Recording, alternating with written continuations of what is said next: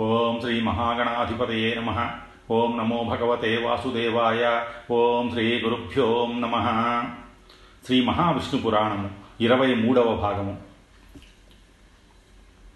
పంచమాధ్యాయము.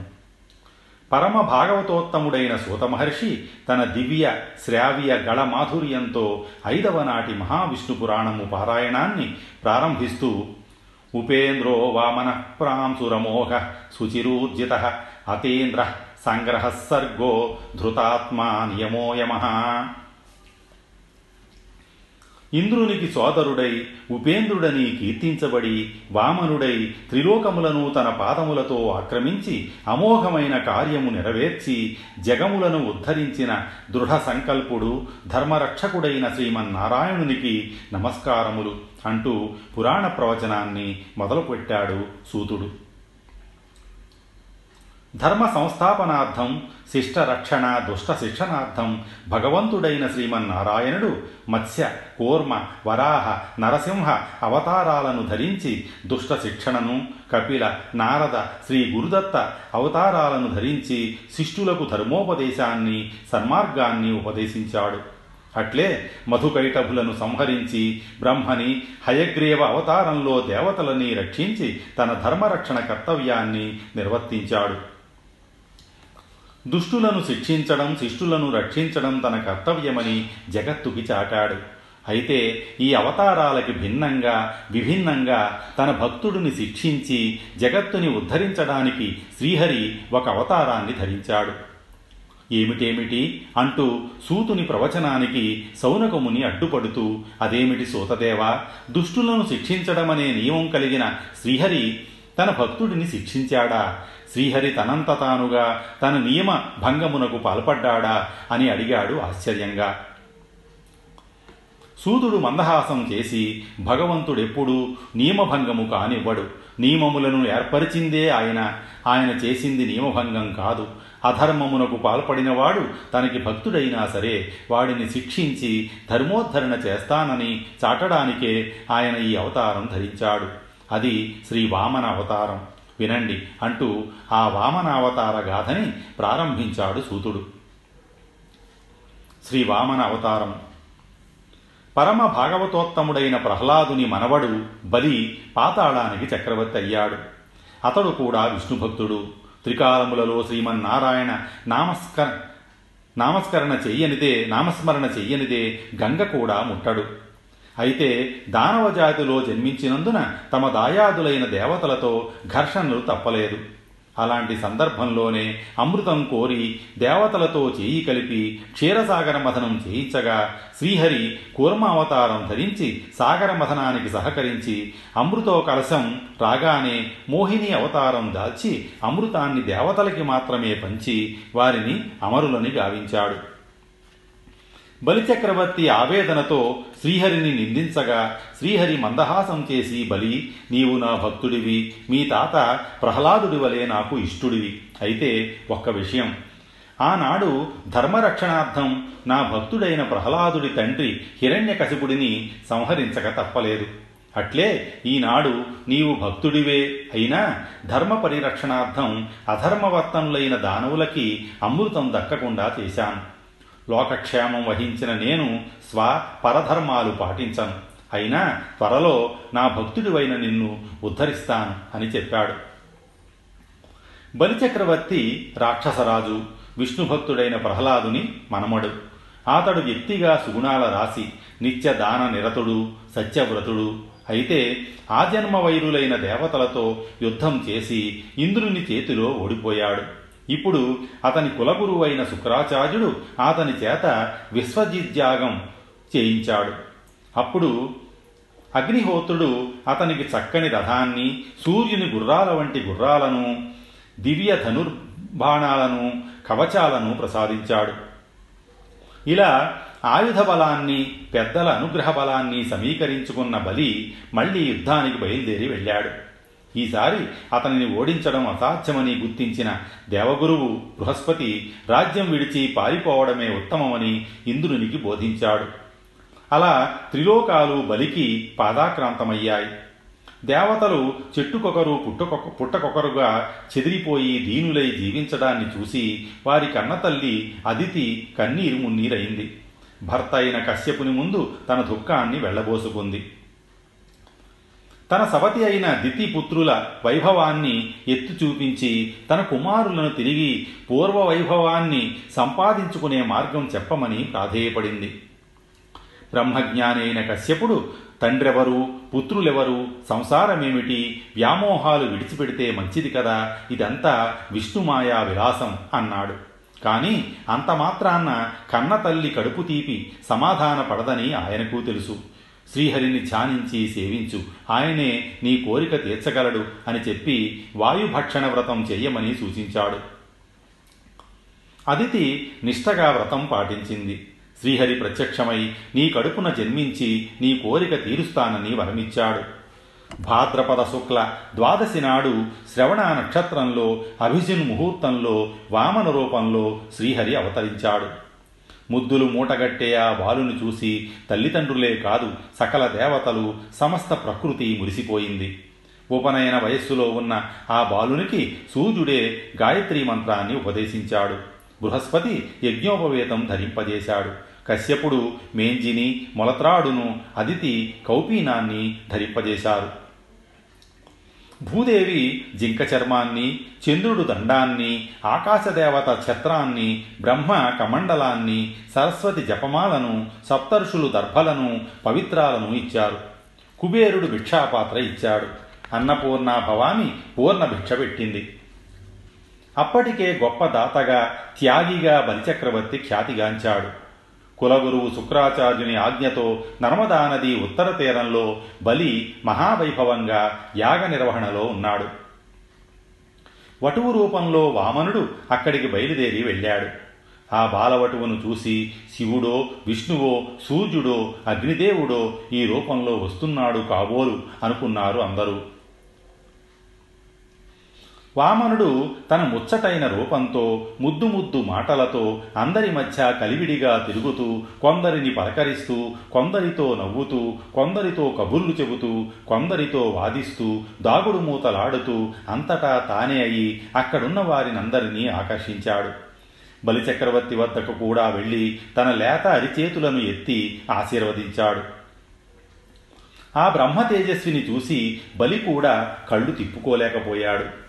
అతని భార్య వింధ్యావళి చిరిమితే పాలుగారే ఆ నునులేత బొగ్గలను పుణికి దగ్గరకు తీసుకుంది. బలి ఏకంగా ఆ బాలుని తన సింహాసనం మీదే కూర్చోబెట్టి పాదాలు తుడిచి అర్ధాంగి పసిడి గిన్నెతో నీళ్ళు పోయగా కడిగి నీళ్ళు నెత్తిన చల్లుకున్నాడు. అప్పుడు అడిగాడు బలి నువ్వెవరువు? ఎక్కడుంటావు? నీకేం కావాలి? వస్త్రాల ధనమ గోవుల గుర్రాల రత్నాల రథాల మృష్టాన్నాల కన్యల ఏనుగుల బంగారమ భూముల ఏమడిగినా తప్పకుండా ఇస్తాను అని చెప్పాడు. ఒకచోటనేముంది విశ్వమంతా తిరుగుతూనే ఉంటాను. ఎవరివాడినని చెప్పను? అందరివాడిని. నాకైన వారు ఎవరూ లేరు. నేను అందరికీ అయినవాణ్ణి. ఒక్క చుట్టం కూడా లేని ఒంటరిని. మంచివాళ్ళ మనసుల్లోనే నా నివాసం. కోరుకోమన్నావు కనుక అడుగుతున్నాను నా తొలి కోరిక తుది కోరిక ఇదే. మూడు అడుగుల నేల ఇవ్వు. ఇంకేమీ కోరను అన్నాడు వటువు గడుసుగా. బలిచక్రవర్తికి నవ్వు కోపము కూడా వచ్చాయి. నా అంతటి వాణ్ణి మూడడుగుల నేల అడుగుతావా? దాత గొప్పతనాన్ని గమనించి అడగవద్దా? నీ కోరిక వింటే నాకే సిగ్గుగా ఉంది అన్నాడు. గొడుగో జన్నిదమో కమండులువో నాకున్ ముంజియో దండమో వడుగేనెక్కడ భూములెక్కడ కరుల్ వామాక్షుల స్వంబులెక్కడ నిత్యోచిత కర్మమెక్కడ మదాకాంక్షామితంబైన మూడడుగుల్ మేరయ త్రోవకిచ్చుటయే బ్రహ్మాండంబు నా పాలికిన్. నీవు సర్వస్వం అడిగినా ఇవ్వగల మహాదాతవని తెలుసు కాని బ్రహ్మచారిని ఏం చేసుకుంటాను? సంతుష్టుడి మూడు జగముల బుజ్జుండు సంతోషికెప్పుడు జరుగు సుఖము. సంతోషిగాకుంట సంసార హేతువు సంతసంబున ముక్తి సతియు దొరకు. బూటపూటకు జగంబున యదృచ్ఛాలాహతుష్ఠిని తేజంబు తోన పెరుగు. పరితోషహీనత బభ్ర చెడిపోవును జలధార నవలంబు సమయునట్లు. నీవు రాజవనుచు నిఖిలంబు నడుగుట తగవు కాదు. నాకు తగవు కాదు నాకు దగిన కొలది ఏను వేడుగొనిన ఈ పదత్రయమును చాలదనక ఇమ్ము చాలు చాలు. నాకు పేరాస లేదు మూడడుగుల నేల ఇవ్వు చాలు అన్నాడు వామనుడు. ఈ లోపల శుక్రుడు ఇదంతా విష్ణుమాయ అన్న విషయం కనిపెట్టాడు. దానపూర్వకంగా వటువు చేతిలో జలధారను విడవబోతున్న బలిని వారించి విష్ణువేయి రూపంలో వచ్చాడు. నువ్వు మూడడుగులు ఇస్తే దానితో ఇతడు త్రిభువనాలనే ఆక్రమించి నీ సంపదను హరించి ఇంద్రుడికిస్తాడు. కనుక దానం చెయ్యవద్దు అని బోధించాడు. అప్పుడు బలి ఆడి తప్పను సర్వనాశనమైన జంకను ఆ శ్రీహరే యాచించడానికి వచ్చినప్పుడు నాకు గౌరవమే కదా అన్నాడు. శుక్రుడు కోపించి నా మాటను ఉల్లంఘించినందుకు రాజ్యభ్రష్టుడి అవుతావు అని శపించాడు. అంతేకాదు బలిదానమిస్తున్నప్పుడు పాత్ర రంధ్రానికి శుక్రుడు అడ్డుపడగా వటువు దర్భపుల్లతో అతని కన్ను పొడిచాడు. అప్పటి నుంచి శుక్రుడు ఒంటి కన్నితో జీవించాడు. మూడడుగుల నేలను దానం పొందిన వటువు ఒక అడుగు ఆకాశాన్ని మరో అడుగుతో భూమిని కప్పేస్తూ విశ్వరూపం ధరించాడు. ఇంతింతై వటుడింతయై మరియు దానింతై నభో వీధిపైనంతై తోయద మండలాభ్రమున కల్లంతై ప్రభారాశిపైనంతై చంద్రునికంతయై ధ్రువునిపైనంతై మహర్వాటిపైనంతై సత్యపదోన్నతుండగుచు బ్రహ్మాండాంత సంవర్ధియై ఒక పాదంబున భూమి గప్పి దివి వేరొంటన్ నిరోధించి యొండకటం మీద జగంబు వెల్ల దొడి నుండొంటన్ విలంఘించి పట్టక బ్రహ్మాండ కటాహముం బగిలి వేంట్రంబై పగుల్ పగుల్గానరానొక్కడై వాగ్ధృగలభ్యుడై హరి విభుండొప్పారి విశ్వాకృతి. ఒక పదంబు క్రింద నుర్వి పద్మమ్ము నంటికొనిన బంకలవము కొమరుదాల్చెనొకటి మీద దమ్మి కొదిగిన తేటి నా వెలసెమిన్ను నృప త్రివిక్రమమున జగము వెల్లదాటి చనిన త్రివిక్రమ చరణ నఖర చంద్ర చంద్రికలను బొనుగు వడియే సత్యమున బ్రహ్మ తేజంబు. దివసకరు నిరుచుల దివ్యభంగి మూడవ అడుగు ఎక్కడ వేయాలో చెప్పమని బలిని అడుగుతాడు. బలి తన శిరస్సు మీద ఉంచమని తల వంచాడు. అప్పుడు అతని తాత అయిన ప్రహ్లాదుడు వచ్చి విష్ణువుకు నమస్కరించాడు.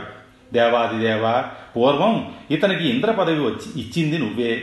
ఆ పదవి నుంచి ఇప్పుడు తప్పించింది నువ్వే. పదవి వల్లనే తడు గర్వోన్నతుడు అయ్యాడు. అహంకారానికి గర్వమే కారణం. దానిని తొలగించి ఇతడిని కరుణించు అన్నాడు ప్రహ్లాదుడు. బలి అర్థాంగి పతిభిక్ష పెట్టమని అర్థించింది. విష్ణువు బలిచక్రవర్తి సంచ సత్యసంధతను ప్రశంసించి సుతలానికి వెళ్ళి సుఖంగా జీవించు. సావర్ణిమనువు కాలంలో నీకు ఇంద్ర పదవి లభిస్తుంది. ఆ తర్వాత నిన్ను నా వద్దకే రప్పించుకుంటానని చెప్పాడు. బలి పరమానందంతో సుతలానికి చేరాడు. విష్ణువు అనుగ్రహంతో తిరిగి ఇంద్రుడు స్వర్గాధిపత్యాన్ని పొందాడు. ఆ విధంగా బలిచక్రవర్తిని ఉద్ధరించి తన ఆశ్రిత పక్షపాతాన్ని చాటుకున్నాడు శ్రీహరి. శ్రీమన్నారాయణుడు భక్త సులభుడు. నిశ్చల భక్తితో తనని నిరంతరం కొలిచేవారిని ఆదుకునే ఆపద్బాంధవుడు. ఈ పద్మనాభుడిని ప్రసన్నం చేసుకోవడానికి ఆచరించే వ్రతమే అనంత పద్మనాభ వ్రతము. ఈ పుణ్యవ్రత విధానాన్ని ఆచరించిన వారికి ఇహమున ఆయురారోగ్య భాగ భోగభాగ్యములు పరమున శ్రీహరి సన్నిధానం లభిస్తాయి.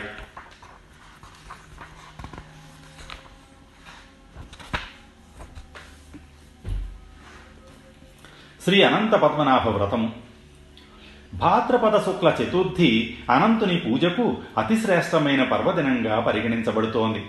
ఇందువల్లనే ఈ రోజును అనంత చతుర్దశి అని పద్మనాభ చతుర్దశి అని పిలుస్తున్నారు. శ్రీ మహావిష్ణువుకు ఉన్న అనేక నామాలలో ఈ అనంతనామం ఒకటి. ఈ పదానికి విశ్వమంతా నిండినవాడని ఆది అంతములు లేని మహారూపుడని అర్థాలున్నాయి.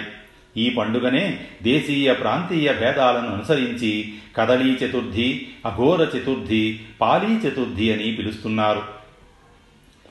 ఈ అనంత ప్రస్తావన నేటిది కాదు. దీనిని గురించి హేమాంతర ప్రాయశ్చిత్తకాండ భవిష్యోత్తర పురాణాలలో విపులమైన వర్ణనలు కనిపిస్తాయి. ఇది ప్రధానంగా కామ్యవ్రతం అంటే మనం కోరుకున్న కోరికలు ఈ వ్రతాన్ని చేయడం ద్వారా సిద్ధింపజేసుకోవచ్చు. ఈ వ్రతానికి త్రయోదశితో కూడిన చతుర్దశి పనికిరాదు. పూర్ణిమ తిథితో కూడి ఉండే చతుర్దశి నాడు మాత్రమే దీనిని ఆచరించాలి. ఈ పూజలో మూడు ప్రధాన ఘట్టాలు ఉన్నాయి. ఒకటి యమునా జలపూజ రెండు అనంతుని పూజ మూడు ప్రతిసర పూజ. యమునా తీరంలో ముత్ర అనే చిన్న గ్రామం ఉండేది. ఆ ఊరిలో మాధవ శర్మ అనే వేద పండితుడు ఉండేవాడు.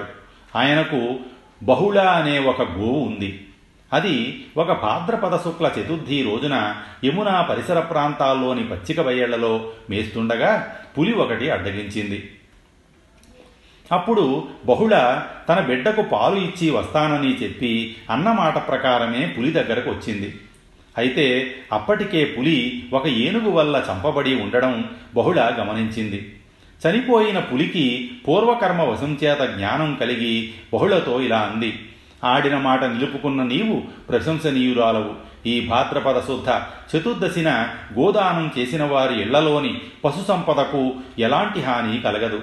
ఈ నా మాటకు ఈ యమునా జలాలే శాశ్వత సాక్షి. యమునా నది ఓటలు ఈ రోజున పూజనీయతను పొందుగాక. ఈ వ్రతానికి సంబంధించి మరొక కథ కూడా ఉంది. పూర్వం ధర్మరాజు జూదంలో ఓడిపోయి తమ్ములతో పాటు అరణ్యవాసం చేస్తూ అష్టకష్టాలు పడసాగాడు. అప్పుడు శ్రీకృష్ణుని చూసిన ధర్మరాజు జగద్రక్షక మేము ఈ కష్టాల నుండి బయటపడే మార్గం ఏదైనా ఉంటే సెలవియ్యండి అని అడిగాడు.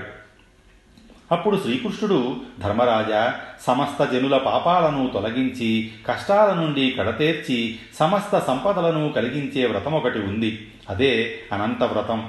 ఆ వ్రతాన్ని భాద్రపద శుక్ల చతుర్దశి నాడు చెయ్యాలి.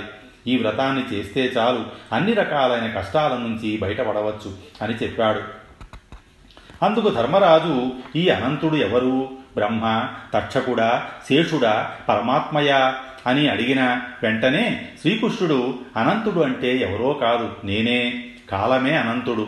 అనంతుడనే నామముతో భూభారాన్ని తగ్గించడానికి వసుదేవుని ఇంట జన్మించాను.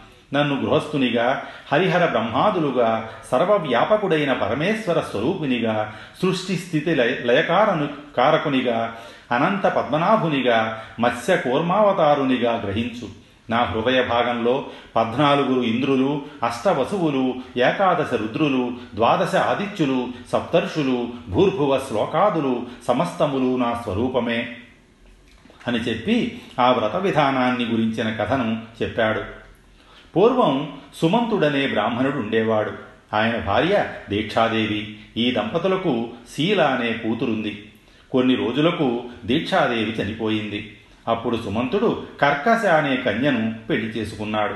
కర్కశ అత్యంత కఠినాత్మురాలు. మొదటి భార్య కూతురైన శీల ఇంటి గోడలపై గడపలపై రకరకాల దేవతా ప్రతిమలను చిత్రిస్తూ శంఖపద్మాల వంటి ముగ్గులను వేస్తూ దైవభక్తి పరాయణురాలై ఉండసాగింది.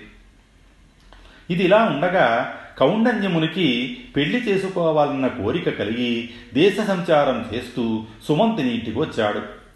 కౌండున్యుని పూజించిన సుమంతుడు తన కూతురునిచ్చి పెళ్ళి చేశాడు. అల్లునికి ఏదైనా ఇవ్వాలని తన భార్య కక్కసను అడుగగా ఆమె ఏమీ లేదని పొమ్మని చెప్పింది. విచారగ్రస్తుడైన సుమంతుడు దారిబత్తమునకు పిండిని ఇచ్చి అల్లునితో కూతురును పంపించాడు.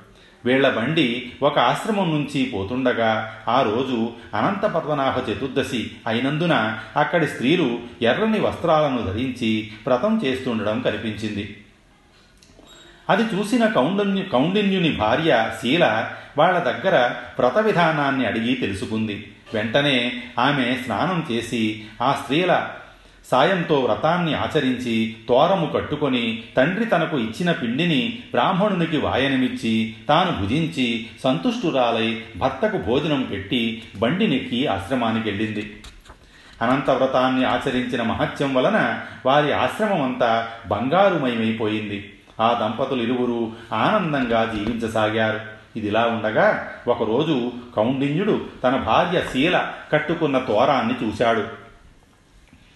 ఎవరిని వశం చేసుకోవడానికి ఆ తోరాన్ని కట్టుకున్నావు అని భార్యతో పరుషంగా మాట్లాడాడు. అప్పుడు ఆమె తను కట్టుకున్నది అనంత పద్మనాభుని తోరమని ఆ స్వామి అనుగ్రహం వల్లనే తమకు సంపదలు కలిగాయని చెప్పినప్పటికీ వినని కౌండిన్యుడు ఎవరి అనంతుడు అంటూ ఆ తోరాన్ని తెంచి అగ్నిలోకి విసిరేశాడు. శీల పరిగెత్తుకుంటూ వెళ్ళి ఆ తోరాన్ని తీసి పాలల్లో తడిపి ఉంచింది. ఫలితంగా కౌండిన్యుని ఐశ్వర్యమంతా హరించుకుపోయింది. గోవులన్నీ దొంగల పాలయ్యాయి. గృహం అగ్నికి ఆహుతయ్యింది. అందరితో తగవులు మొదలయ్యాయి. కౌండిన్యునితో ఇతరులు మాట్లాడడం మానేశారు. ఏమీ తోచని కౌండిన్యుడు మహారణ్యంలో తిరగసాగాడు. అప్పుడతనికి అనంత పద్మనాభస్వామి వ్రతం గుర్తుకొచ్చింది. భగవానుని ఎలాగైనా దర్శించుకోవాలని అనుకుంటూ అక్కడ ఫలపుష్పాదులతో కూడిన మామిడి చెట్టును చూసి ఆ చెట్టుపై ఒక్క పక్షి కూడా వాలకపోవడాన్ని చూసి ఆ చెట్టుతో అనంత పద్మనాభ స్వామిని చూశావా? అని అడిగాడు. అందుకు ఆ చెట్టు తనకు తెలియదని చెప్పింది. మరికొంత దూరం వెళ్ళిన కౌండిన్యునికి మోకాళ్ళ లోతు గడ్డిలో నిలబడి ఆకలికి మాడుతున్న ఆవును చూసి అనంతపద్మనాభస్వామిని చూశావా? అని అడగ్గా ఆ గోవు తను చూడలేదన్నది. మరికొంత దూరం వెళ్ళి కమలాలతో నిండిన కొల కొలనులను చూసి అనంత పద్మనాభస్వామిని చూశారా? అని కౌండిన్యుడు అడిగాడు. మరికొంత దూరం వెళ్ళిన అతనికి ఒక గాడిద ఏనుగు కనిపించాయి. వాటిని కూడా అనంత పద్మనాభస్వామిని చూశారా అని అడగ్గా అవి కూడా తాము చూడలేదన్నవి.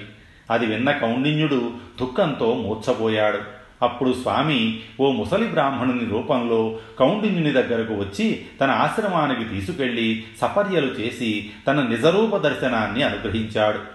స్వామిని పలు విధాలుగా స్థుతించిన కౌండిన్యుడు దారిలో తను చూసిన మామిడి చెట్టు మొదలైన వాటి వృత్తాంతాన్ని అడిగాడు.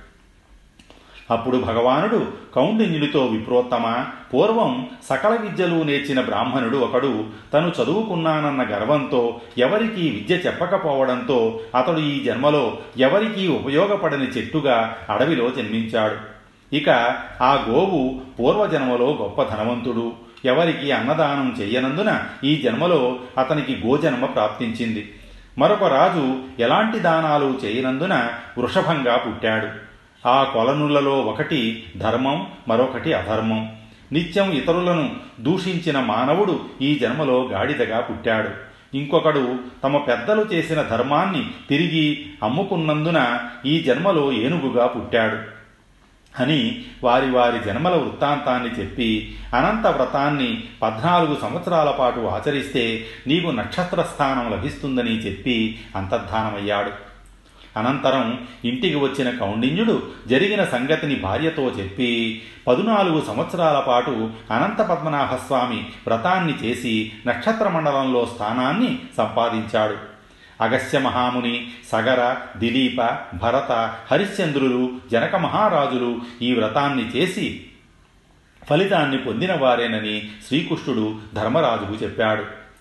భాద్రపద శుక్ల చతుర్దశి నాడు స్నానం చేసి ఇంటిని శుభ్రపరుచుకొని ఎనిమిది దళములు గల తామర పుష్పాల వంటి మండలమును నిర్మించి ఆ మండలం చుట్టూ పంచవర్ణాలతో ముగ్గులతో అలంకరించి వేదికకు దక్షిణ భాగంలో జలపూరిత కలశాన్ని ఉంచి ఆ వేదికకు నడుమ దర్భతో పద్మనాభస్వామిని అమర్చి ఆవాహనం చెయ్యాలి అనంతరం షోడశోపచార పూజ చేసి ప్రదక్షిణం చేసి పద్నాలుగు ముడులు గల తోరమును కుంకుమతో తడిపి పద్మనాభస్వామి చెంత ఉంచి పూజించి గోధుమ పిండితో ఇరవై ఎనిమిది పూర్ణములు గాని బూరెలు గాని నైవేద్యం పెట్టి తోరాన్ని కట్టుకొని పద్నాలుగు అతిరసాలను బ్రాహ్మణులకు వాయనమిచ్చి మిగిలిన వానిని భుజించాలి. అనంతరం పూజా ద్రవ్యాలను పద్నాలుగుగా విభజించాలి. అనంతరం బ్రాహ్మణ సమారాధన చేసి అనంత పద్మనాభ స్వామిని ధ్యానించాలి. ఇలా వ్రత పరిసమాప్తి జరుగుతుంది. అనంతుని పూజలో పద్నాలుగు ముడులు గల తోరానికి విశేష ప్రాధాన్యం ఉంది ఈ పండుగ యొక్క తిథి చతుర్దశి అంటే పద్నాలుగవది. అనంతుని పడగలు ఈ పద్నాలుగులో సగం అంటే ఏడు. మానవ దేహంలో ప్రధానమైన నాడులు పద్నాలుగు. దేహంలో ఆయువు పట్టు స్థానాలు పద్నాలుగు.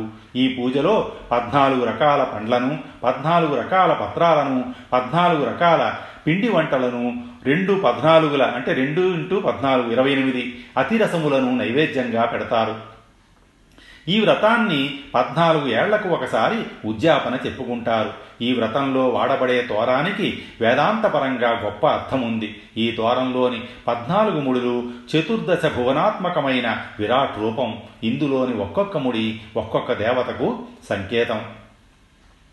వారు వరుసగా ఒకటి దిక్పతులు రెండు రవి మూడు వరుణుడు నాలుగు అశ్వినీ దేవతలు ఐదు అగ్ని ఆరు ఇంద్రుడు ఏడు ఉపేంద్రుడు అంటే వామనుడు ఎనిమిది యముడు తొమ్మిది బ్రహ్మ పది చంద్రుడు పదకొండు చతురాననుడు పన్నెండు జీవుడు పదమూడు శివుడు పద్నాలుగు వాయువు. అంటే పద్నాలుగు లోకాల సాక్షిగా పద్నాలుగు మంది దేవతల సాక్షిగా నేను ఈ వ్రతాన్ని ఆచరిస్తున్నానని సంకేతాత్మకంగా చెప్పడమే ఈ పద్నాలుగు ముడుల తోరం యొక్క గొప్పదనం.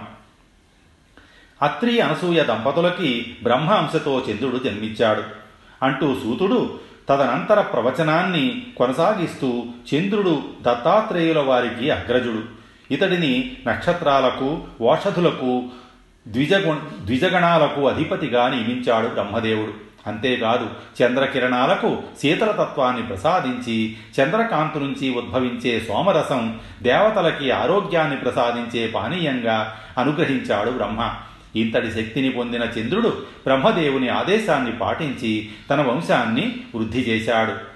సృష్టి వృద్ధి పరిణామ క్రమంలో చంద్రవంశం శాఖోపశాఖలుగా విస్తరించి ఖ్యాతి గడించింది. అంటూ చంద్రవంశానుక్రమాన్ని వివరించాడు సూత మహర్షి స్వస్తి. శ్రీ ఉమామహేశ్వర ప్రబ్రహ్మార్పణమస్తు.